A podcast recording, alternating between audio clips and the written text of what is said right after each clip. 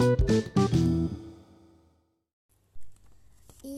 K-pop time, yuhu. Halo semuanya. Halo buat pendengar baru gue dan ini pertama kalinya gue bikin podcast.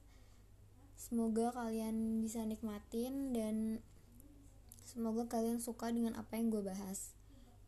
Dan kayaknya nggak enak kalau gue gak kenalin diri dulu kali ya. Nama gue Disa dan gue suka banget sama drama pastinya dan gue juga suka banget sama artis-artis Korea. um, Oke okay, untuk uh, episode ini gue bakal ngebahas tentang uh, episode kali ini tuh gue namain sama uh, drama netizen. Ini tuh bukan maksudnya kayak dramanya netizen gitu bukan. Ini tuh tentang uh, drama dari sudut pandang netizen tuh kayak gimana dan di episode kali ini uh, gue bakal ngebahas tentang teori-teori yang ada di drama yang lagi tren banget di kalangan pencinta K-drama pastinya. Itu uh, judulnya The King Eternal Monarch. Tepuk tangan dong. Uh, The King Eternal Monarch ini tuh serial TV di Korea Selatan. Uh, drama Korea yang lagi tenar banget selain The World of the Merit pastinya dia itu di disiarinnya itu pertama kali itu pas tanggal 17 April 2020 itu seingat gue tapi gue juga udah nge-research sih kalau ya benar tanggal segitu. Dan ditayanginnya itu di SBS TV dan di Netflix. Tapi gue nggak nonton di kedua itu karena apa namanya kalau di Netflix gue nggak bisa karena internet gue itu bukan sahabatnya Netflix. Ya kalian tau lah siapa. Terus jadi gue nonton biasanya tuh di website. Kalau nggak di website gue nonton di telegram. Tapi kalau di website tuh biasanya gue nonton tuh kayak suka banyak iklan gitu. Jadi mendingan gue nonton di telegram yang iklannya nggak ada terus juga cepet gitu loh. Dan jumlah episode dari drama ini tuh 16 episode gue harap sih lebih sebenarnya. Karena menurut gue uh, sekarang aja udah 15 episode tapi kayak belum ketebak aja gitu endingnya kayak apa ntar. Dan genre dari drama ini tuh pertama sagak. Sagak itu maksudnya drama sejarah drama kolosal. Terus dia itu fiksi ilmiah. Kemudian dia juga perjalanan waktu sama romance pastinya dong. Nah si drama ini tuh dibintangin sama tokoh-tokoh aktor-aktor yang wow banget menurut gue dan nggak menurut gue juga sih itu menurut semua penonton pastinya. Dan kayak sebelum ini tayang pun ini ditunggu-tunggu karena yang main tuh ya bagus banget gitu loh. Uh, yang pertama itu pemainnya ada Lee Min Ho. Siapa sih yang nggak tahu Lee Min Ho? Gila. Lee Min Ho ini tuh dia tuh pema kalau kalian misalnya emang nggak tahu dia itu tuh yang main di The Legend of the Blue City Hunter pasti tahu dong. Terus Boys Before Flower dan banyak banget teman-teman gue yang bukan K-popers juga pasti tahu BBF gitu. Terus juga dia di drama The Hairs. Nah filmnya dia sendiri itu dia pernah main di Gangnam Blues Beauty Hunters The Bittersweet dan itu semuanya mainnya para dia bagus banget Nah di sini tuh perannya dia jadi Ligon. Ligon itu tuh uh, dia tuh jadi kayak kaisar modern gitu di dari keka, kekaisaran kerajaan Korea. Um, terus habis itu ada si Kim Gon. Siapa yang nggak tahu Kim Gon coba? Kim Gon itu tuh dia yang main di drama Goblin, Cheese in the Trap. Terus filmnya tuh yang gue pernah tonton tuh banyak banget itu tuh salah satunya ada Muse, Tune In For Love sama Coin Locker Girl. Dan dia mainnya keren-keren banget. Nah di sini tuh dia perannya ada dua. Pertama tuh dia dari jadi Jung Tae itu dia perannya itu jadi kayak letnan gitu di Badan Kepolisian Republik Korea. Terus uh, satunya lagi dia jadi Luna. Luna ini tuh penjahat di uh, kerajaan Korea kemudian ada Wodohan siapa yang gak tahu Wodohan gila parah. Uh, itu tuh gue kenal dia pertama kali di drama Save Me terus The Great Seducer sama My Country. Dan dia di situ keren-keren banget juga. Filmnya filmnya itu ternyata dia punya film banyak banget tapi gue baru nonton cuma satu dua doang. Itu ada The Divine Fury Ma Fury terus ada Master juga terus ada sama Let's Go Rose to Motel. Itu juga bagus-bagus di sini dia perannya juga ada dua. Dia jadi John Sop sama Joyong John Sop itu seorang anggota badan kepolisian di Republik Korea. Terus kalau di kalau dia jadi Joyong itu tuh dia tuh jadi kapten pengawal kerajaan Korea. Nah dia tuh teman masa kecil Ligon Ligon tuh si Lee Min Ho. Terus uh, ada lagi yang main itu Kim Kyung Nam. Nah Kim Kim Kyung Nam ini uh, menurut gue gue juga kayak pernah uh, sering banget ngeliat gitu loh tapi dia cuma kayak pemain peran pembantu doang atau nggak second lead gitu loh Uh, terus kalau filmnya itu dia banyak banget ternyata uh, dia main Inseparable Boss, The Disclosure, Come Together, Right Together.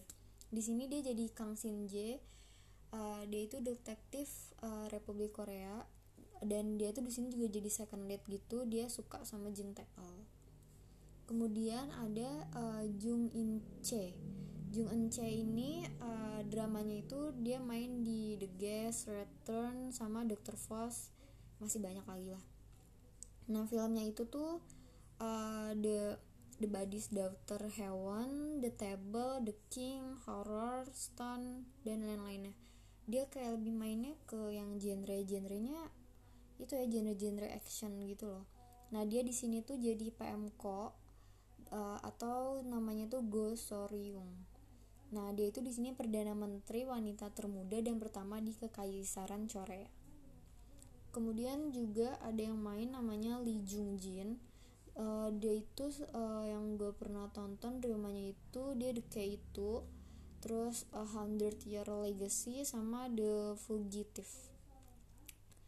Dan masih banyak sebenarnya drama yang lainnya. Kalau filmnya sendiri itu ada Pieta, Once Upon Time, sama High School, terus banyak banget sih yang nggak mungkin gue sebutin ter ah, waktunya abis gitu. Uh, dia di sini perannya jadi Lirim. Uh, Lilim ini uh, pangeran kekaisaran Korea yang nggak sah gitu dia kayak anak dari selir gitulah. Nah dia itu pamannya si Ligon ini Ligon. Nah di sini tuh dia uh, jadi pengkhianat dia ngebunuh saudaranya sendiri yang merupakan kaisar atau raja terus dia itu lari uh, ke dunia paralel gitu. Uh, oke okay, um, sebenarnya uh, gue nggak mau ngeceritain tentang cerita singkatnya sih karena kan uh, pasti yang denger ini juga udah tahu dramanya tapi mungkin ada ada beberapa orang yang kayak bukan uh, bukan yang nonton atau bukan pecinta kayak drama terus dengerin podcast gue jadi Kali aja setelah gue menceritakan tentang ini dan menjelaskan tentang teori-teori ini, mereka jadi kayak suka sama drama ini dan pengen nonton drama ini. Jadi gue bakal ngejelasin tentang cerita singkatnya aja kali ya. Uh, cerita singkatnya ini tuh uh, serial ini tuh ngangkat uh, kisah dunia paralel uh, di mana setiap manusia itu uh, punya kembaran di dua dunia yang berbeda. Uh, jadi tuh di sini ada dunia di dua dunia yang beda itu Republik Korea sama Kerajaan Korea udah nyampe belum? Ya gitulah pokoknya. Kalau pengen tahu lebih lanjut tonton. Oke okay, uh, eh, gue lanjutin lagi nih ya sedikit aja. Uh, serial ini tuh jadi uh, awal mulanya itu 25 tahun yang lalu. Itu tuh si pamannya Ligon itu dia tuh kayak haus akan kekuasaan gitu loh. Jadi dia um, pengen ngebunuh dan udah ngebunuh ayahnya Ligon karena ia itu pengen ngincar suling ajaib yang disebut Manpak Sijot. Nah, abis itu uh, Ligon itu umurnya waktu itu masih 8 tahun dan dia tuh bangun tidur, bangun tidur terus dia nemuin ayahnya yang udah nggak ada, udah terdampar darah-darah. Terus abis itu di situ juga dia ngeliat pamannya itu, uh, terus dia langsung ambil si suling itu kayak buat nahan pedang jadi dia pengen dibunuh sama pamannya gitu loh tapi dia tahan pakai suling akhirnya suling itu kebelah jadi dua. Nah di sini itu um, jadi dia megang suling si pamannya juga megang suling belahannya gitu loh. Nah nggak disangka-sangka tuh ada tokoh misterius datang nyelamatin Ligon muda dan ninggalin lencana milik detektif Jeng TL tahun 2019 jadi pas lagi perang-perang itu ada kayak tokoh gak dikenal gitu yang nyelamatin Ligon. Terus abis itu dia nggak sengaja ninggalin lencana. Lencana tuh kayak ID card ID card ID card dan namanya itu Jeng TL dan di situ ada tulisan tahun 2019 nah abis itu 25 tahun setelahnya yaitu sekarang tahun 2020 Ligonnya itu jadi tumbuh dewasa jadi raja yang ganteng banget pastinya.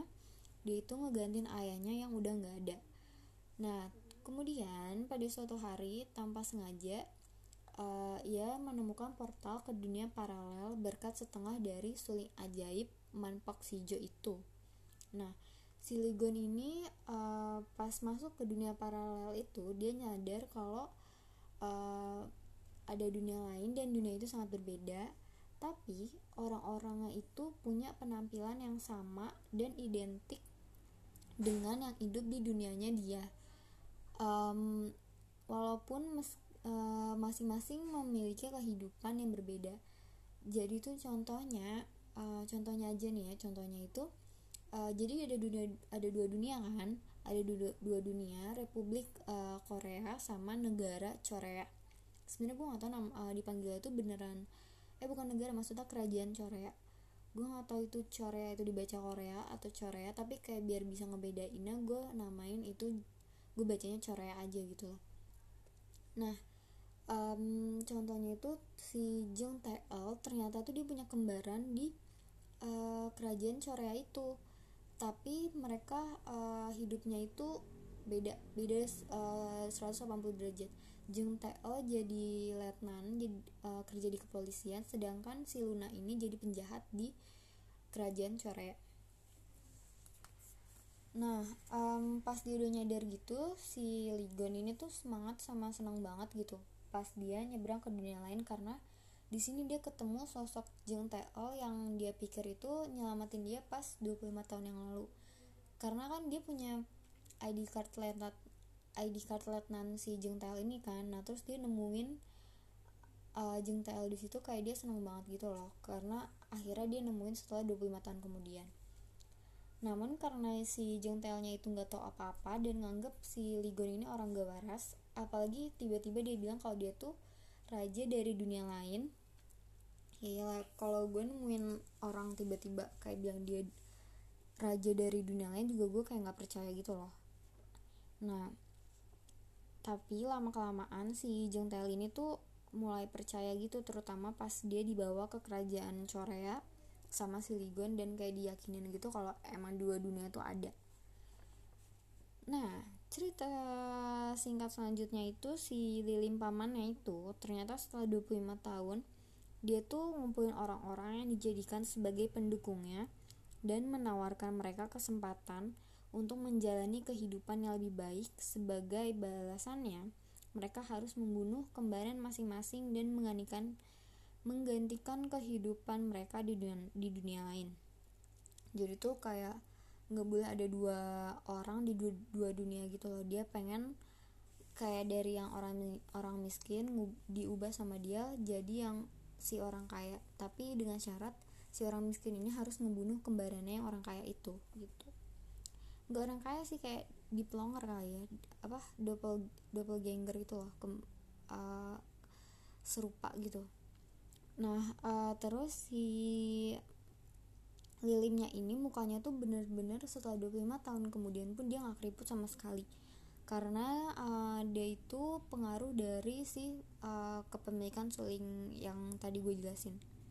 Nah setelah si Ligon itu sadar kalau ternyata pamannya itu punya rencana jahat sama kayak ternyata tuh selama 25 tahun ini si pamannya ini bikin rencana buat jatuhin dia gitu akhirnya uh, si Ligon ini uh, sadar terus dia nyari orang-orang yang bisa dipercaya buat perang sama si pamannya ini dan nyelesain semua masalah yang ada dibantu sama detektif si Jung Tae-nya itu cerita singkatnya kalau lo pada pengen tahu lebih lanjutnya mendingan lo tonton dramanya aja karena itu seru-seru banget banget banget.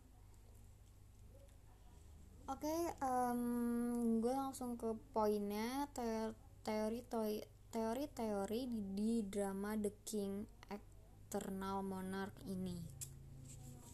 Teorinya sebenarnya banyak banget dan teori ini gue ambil dari research gue di sosial media karena di sosial media juga banyak banget yang udah ngejelasin tentang teori-teorinya dan gue bikin ini karena mungkin uh, lu pada semua pendengar gue ini pada capek kan baca jadi kayak gue jelasin aja gue ringkas lagi dan ini juga gue tambahin sama analisis gue sendiri gitu loh.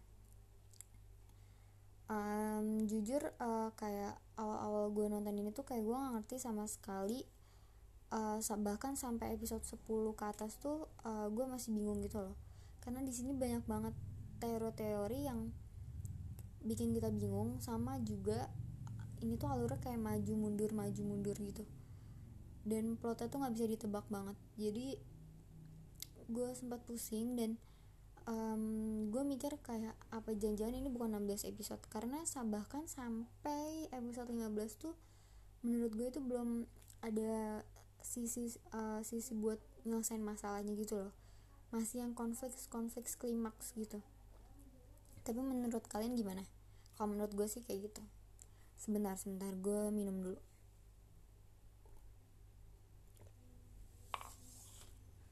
Oke kita lanjut. Teori-teori yang di drama The King ini gue singkat aja drama The King ya. Drama The King ini yang pertama itu. Ceritanya cerita dari The King ini tuh cerita dongeng yang terinspirasi dari cerita Alice in the Wonderland. Kenapa karena tuh si Alice in Wonderland ini tuh uh, salah satu dongeng yang ceritain juga tentang dunia paralel. Dan di drama The King ini juga ngejelasin tentang dunia paralel. Itu kesamaannya.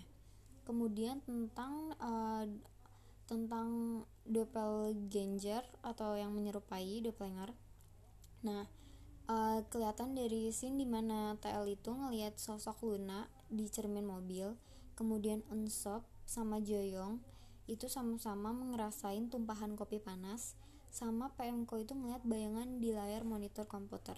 Ngeliat bayangan dia sendiri tapi beda bentuk gitu loh. Maksudnya beda bentuk enggak uh, beda derajatnya gitu loh. Nah hal ini itu terjadi uh, saat ada seseorang yang ngelewatin dun dua dunia itu. Yang pertama itu yang pertama kali itu pas Ligon datang ke Republik Korea Selatan Nah di sini itu Tel ngelihat bayangannya di cermin mobil. Bayangannya itu sih bayangan lunanya itu. Nah yang kedua itu pas Ligan bawa TL ke kerajaan Korea di situ tuh Unsup sama Joy ngerasain panas kopi yang sama padahal mereka di dua dunia yang berbeda nah yang ketiga, itu pas uh, Lilim pergi ke Korea uh, di sini tuh PMK langsung kayak ngelihat bayangan dianya sendiri uh, tapi beda derajatnya dia gitu di situ dia bukan jadi seorang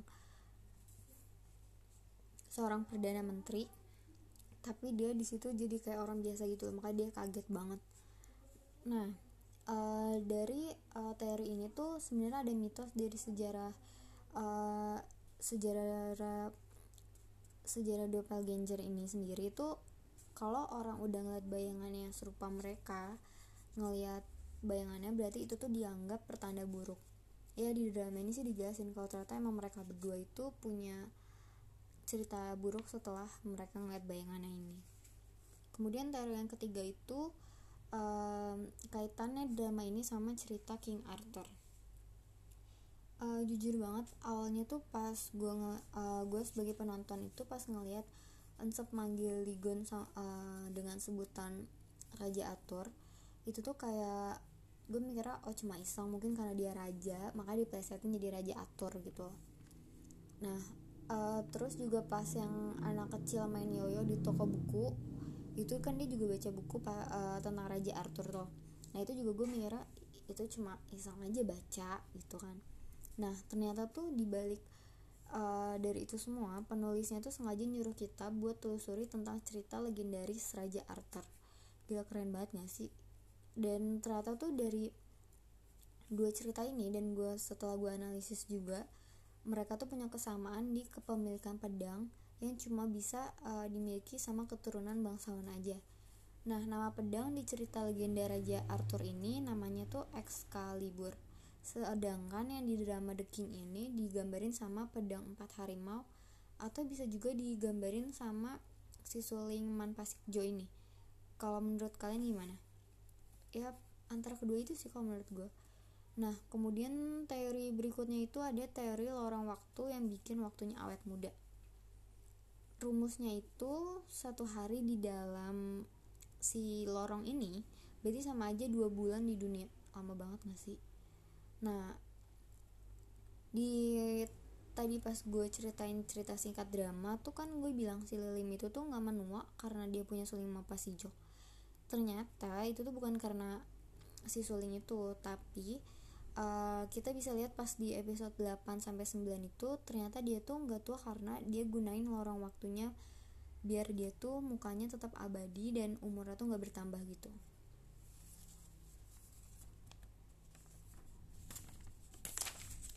Nah, terus habis itu teori berikutnya itu ada um, tujuan lilim itu bukan tahta. Uh, awal episode mungkin uh, kita juga sebagai penonton tuh kita mikir kalau tujuan si Lilim ini tuh tahta. Karena kan dia bunuh raja dia bunuh semua saudaranya gitu kan kayak mikir oh ini mah dia pengen pengen jadi raja gitu kan. Tapi pas semakin kita nonton makin ke sini sampai episode 15 juga tuh udah kelihatan kalau ternyata tuh tujuan Lilim itu bukan buat tahta tapi itu untuk ke keabadian diri sendiri. Dan pengen dia tuh pengen nguasain dua dunia. Bahkan di episode 15 tuh dia ngajak Ligon tuh buat kayak udahlah kita damai aja gitu. Terus kerja sama aja buat uh, gabungin tuh suling biar kita bisa masuk masuk ke portalnya terus hidup abadi berdua aja gitu. Ya pasti lah si Ligon nggak mau karena kan kayak pengkhianat kalau diajak kerja sama mah bentar juga dia ujung-ujungnya berkhianat lagi ya nggak? Terus adanya konsep time travel. Nah ini tuh sempet yang bikin kita pusing banget gak sih? Kalau gue sendiri tuh kayak aduh pusing banget. Karena tuh kita nggak uh, yang pertama kita tuh nggak tahu siapa sebenarnya yang nyelamatin Ligon pas kecil. Uh, karena uh, di potong di potongan episode awal kita bisa ngeliat nggak sih kalau pas yang nyelamatin Ligon di ke waktu kecil itu tuh posturnya bukan postur perempuan ya gak sih? Kayak posturnya tuh postur yang badan gede posturnya postur cowok gitu loh. Uh, tapi kenapa uh, dia megang ID card Jeng TL bingung kan? Terus juga uh, ada pas di episode ke-9 itu ada scene di mana tuh si Ligon tuh ngeliat sebuah rekaman CCTV yang nampilin Jeng TL sedang berjalan di depan toko buku. Tapi anehnya itu tuh belak uh, di video itu dijelasin kalau ternyata itu tuh uh, tanggal 27 Mei tahun 2022 yang artinya berarti masa depan dong nah uh, gue sempat bingung sama kedua scene ini kayak berarti tuh bukan portal itu bukan cuma buat uh, lewatin dua dunia doang tapi uh, adanya konsep time travel ini. Nah, semuanya itu udah dijawab uh, pas episode 14-15 ternyata beneran ada konsep ini. Dan yang gue jelasin pertama tadi uh, yang nyelamatin nyelamatin Ligon waktu kecil tuh bener ternyata bukan Jung Tae-el ataupun Luna. Ternyata itu tuh si Ligon dewasanya sendiri dia balik lagi ke masa lalu buat nyelamatin si uh, Ligon waktu kecil dan dia bawa ID cardnya dan sengaja dia tinggal karena dia pengen Ligon kecil itu uh, nantinya bakal nyari Jeng oh pas udah dewasa. Uh, kemudian yang kalau si CCTV ini masih belum di uh, kasih tahu itu tuh apa. Tapi kalau menurut gue sih nanti bakal dikasih tahu episode 16 kayak 2020 tahun uh, 2 tahun kemudian gitu loh. Bener gak? Ya itu sih teori dari gue sendiri Terus uh, ada teori balon merah di episode 10 Sebenarnya di episode lain-lain juga banyak balon merah gitu loh. Dan banyak juga dari kita kayak yang nanya Dan gue juga baca beberapa kayak yang masih nanya Apa sih uh, konklusi dari si balon merah ini tuh apa? gitu. Dan gue pengen ngasih tahu coba kita uh, buat lebih detail kalau nonton dan coba dicek lagi dilihat lagi nonton coba dari awal lagi. Uh, nontonnya pelan-pelan. Di episode 5 sebenarnya udah dijelasin itu semua sama Ligona sendiri. Kalau si balon merah itu sengaja ditaruh sama dia di ruang waktu nah um, udah gue riset dan gue telusuri kalau pakai kacamata sains si balon merah itu uh, kenapa digambarin pakai balon merah? Itu tuh uh, sebenarnya kalau dari kacamata sains si balon itu meletus setelah 10 jam di udara. Nah entah itu ke bawah angin atau kena ranting pohon atau kena lain-lainnya atau bahkan dia ngempes sendiri. Terus abis itu kalau uh, kalau di ruang hampa pengantar dunia ini si Ligon tuh pengen nyoba kalau dia naruh balon buat uh, kalau dia naruh balon di situ dia pengen buktiin uh, di ruang waktu itu ada ada ada udaranya ada anginnya ada cahaya ada waktu apa enggak gitu.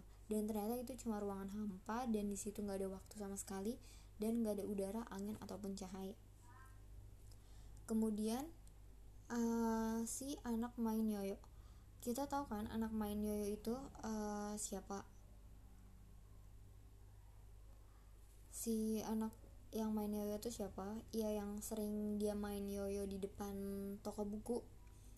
Itu tuh uh, kalau gue sih kalau ini sih tahu dari awal dari awal gitu loh.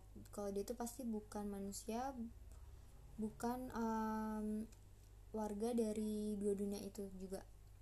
Nah um, di scene episode 11 sama episode 14 atau 15 gitu dia juga ngejelasin kalau dia itu tuh satu dan dia ikut bantu ngejaga keseimbangan. Otomatis jadi gue mikir kayak berarti dia ini titisan dewa laut yang ngasih maposi joknya ke bapaknya Ligon atau ke sebelum bapaknya Ligon pokoknya pertama kali ngasih gitu loh. Ya kan? Bisa jadi.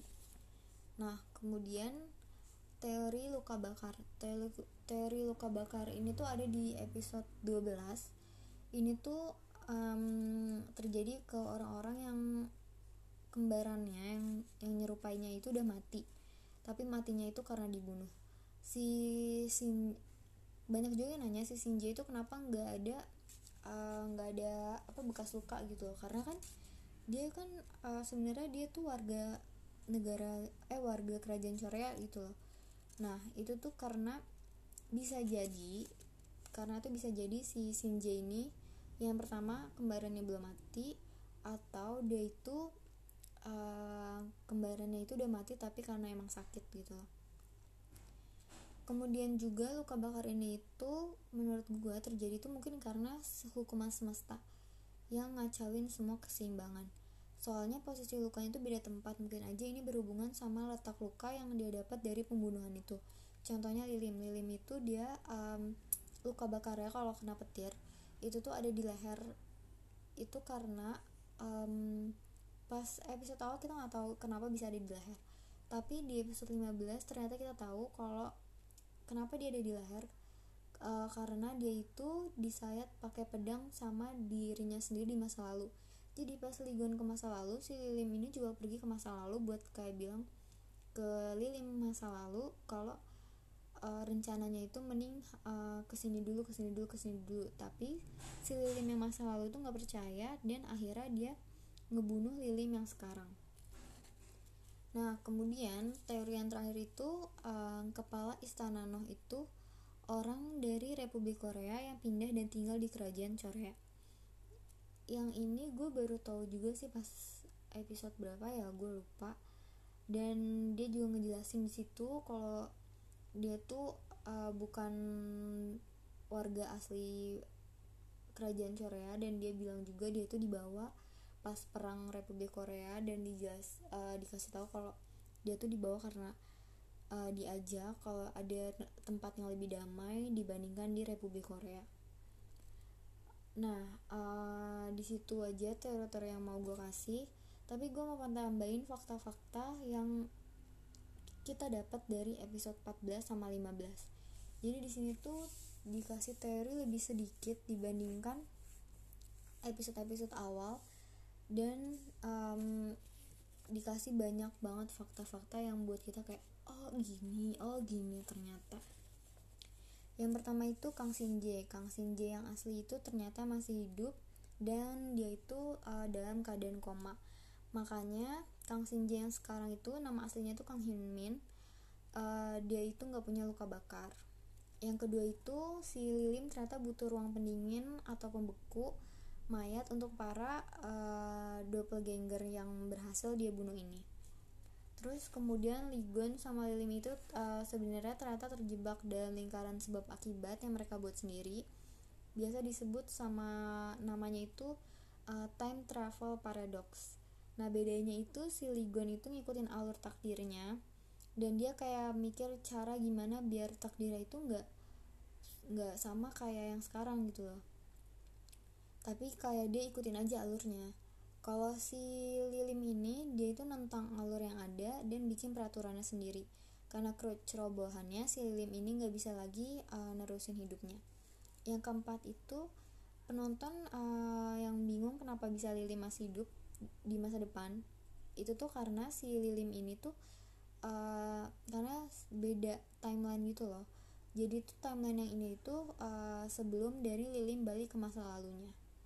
Nah di episode 15 juga cahaya gerbang semestanya itu berubah jadi merah. Itu karena manpak si joknya uh, si sulinga itu udah utuh yang artinya segala hal baik yang diharapin ada di dalamnya termasuk ruang dan waktu. Itu makanya kenapa si Lilim ini minta damai sama si Ligon. Karena kayak si Ligon ini udah megang patahan yang punya Lilim makanya si sulinga ini jadi satu dan ruang keabadi keabadiannya itu kebuka.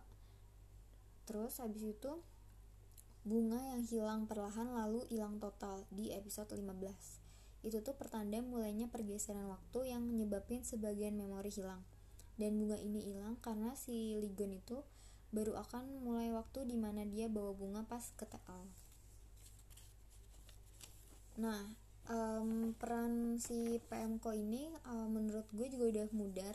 Ya jelas sih, uh, simpel aja. Kenapa? Karena dia itu kayak kena karma gitu loh uh, apa yang dia ambisiin ternyata tuh gagal. Dan Lilim tuh udah nggak butuh dia juga gitu nggak bisa berharap sama si PM Call juga. Uh, jadi dia nggak bisa dapat apa-apa dan dia kehilangan benar-benar kehilangan semuanya. Sedih sih gue cuman ya orang jahat ya emang harus kena karma ya nggak?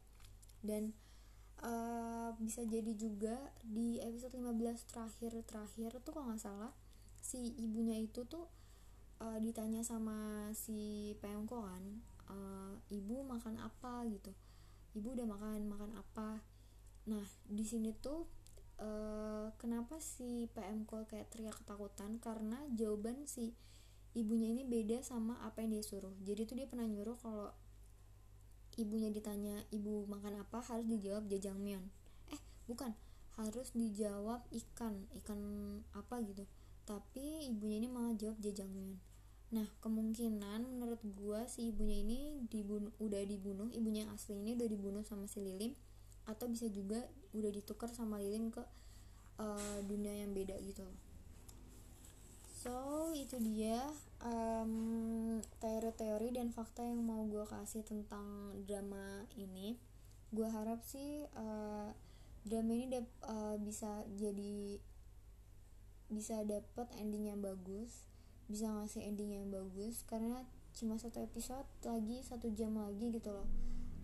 Dan gue harap gak buruk lah endingnya gitu. Gue berharap banget gak kayak Goblin yang open ending tapi gue pengen yang kayak happy ending dan ya udah gitu loh. Kalau sedih sih parah sih. Dan bagi yang belum nonton uh, gue harap lo semua nonton karena gue merekomendasikan banget drama ini karena drama ini tuh bagus sebagus bagusnya drama.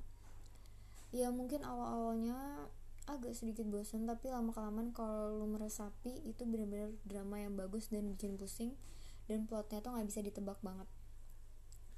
Dan oke okay, kayaknya sekian. Ini udah menurut gue udah lama banget gue bikin podcastnya. Uh, gue harap ini bukan podcast yang terakhir kali. Gue harap ini podcast yang pertama dan nantinya gue bisa bikin lagi. Tapi ya nggak tahu kapan. Dan semuanya gue harap juga sehat-sehat. Dan gue berharap juga mendingan lo semua ada di rumah biarkan si virus ini cepat berakhir. Karena gue juga udah jenuh di rumah gue udah bosan di rumah gue pengen kuliah gue pengen main. Jadi agar cepat kelar lebih baik kita semua ada di rumah. Iya nggak? Oke. okay, sekian dari gue sampai ketemu um, sampai ketemu lagi dan gue harap ini bukan yang terakhir See you. Bye.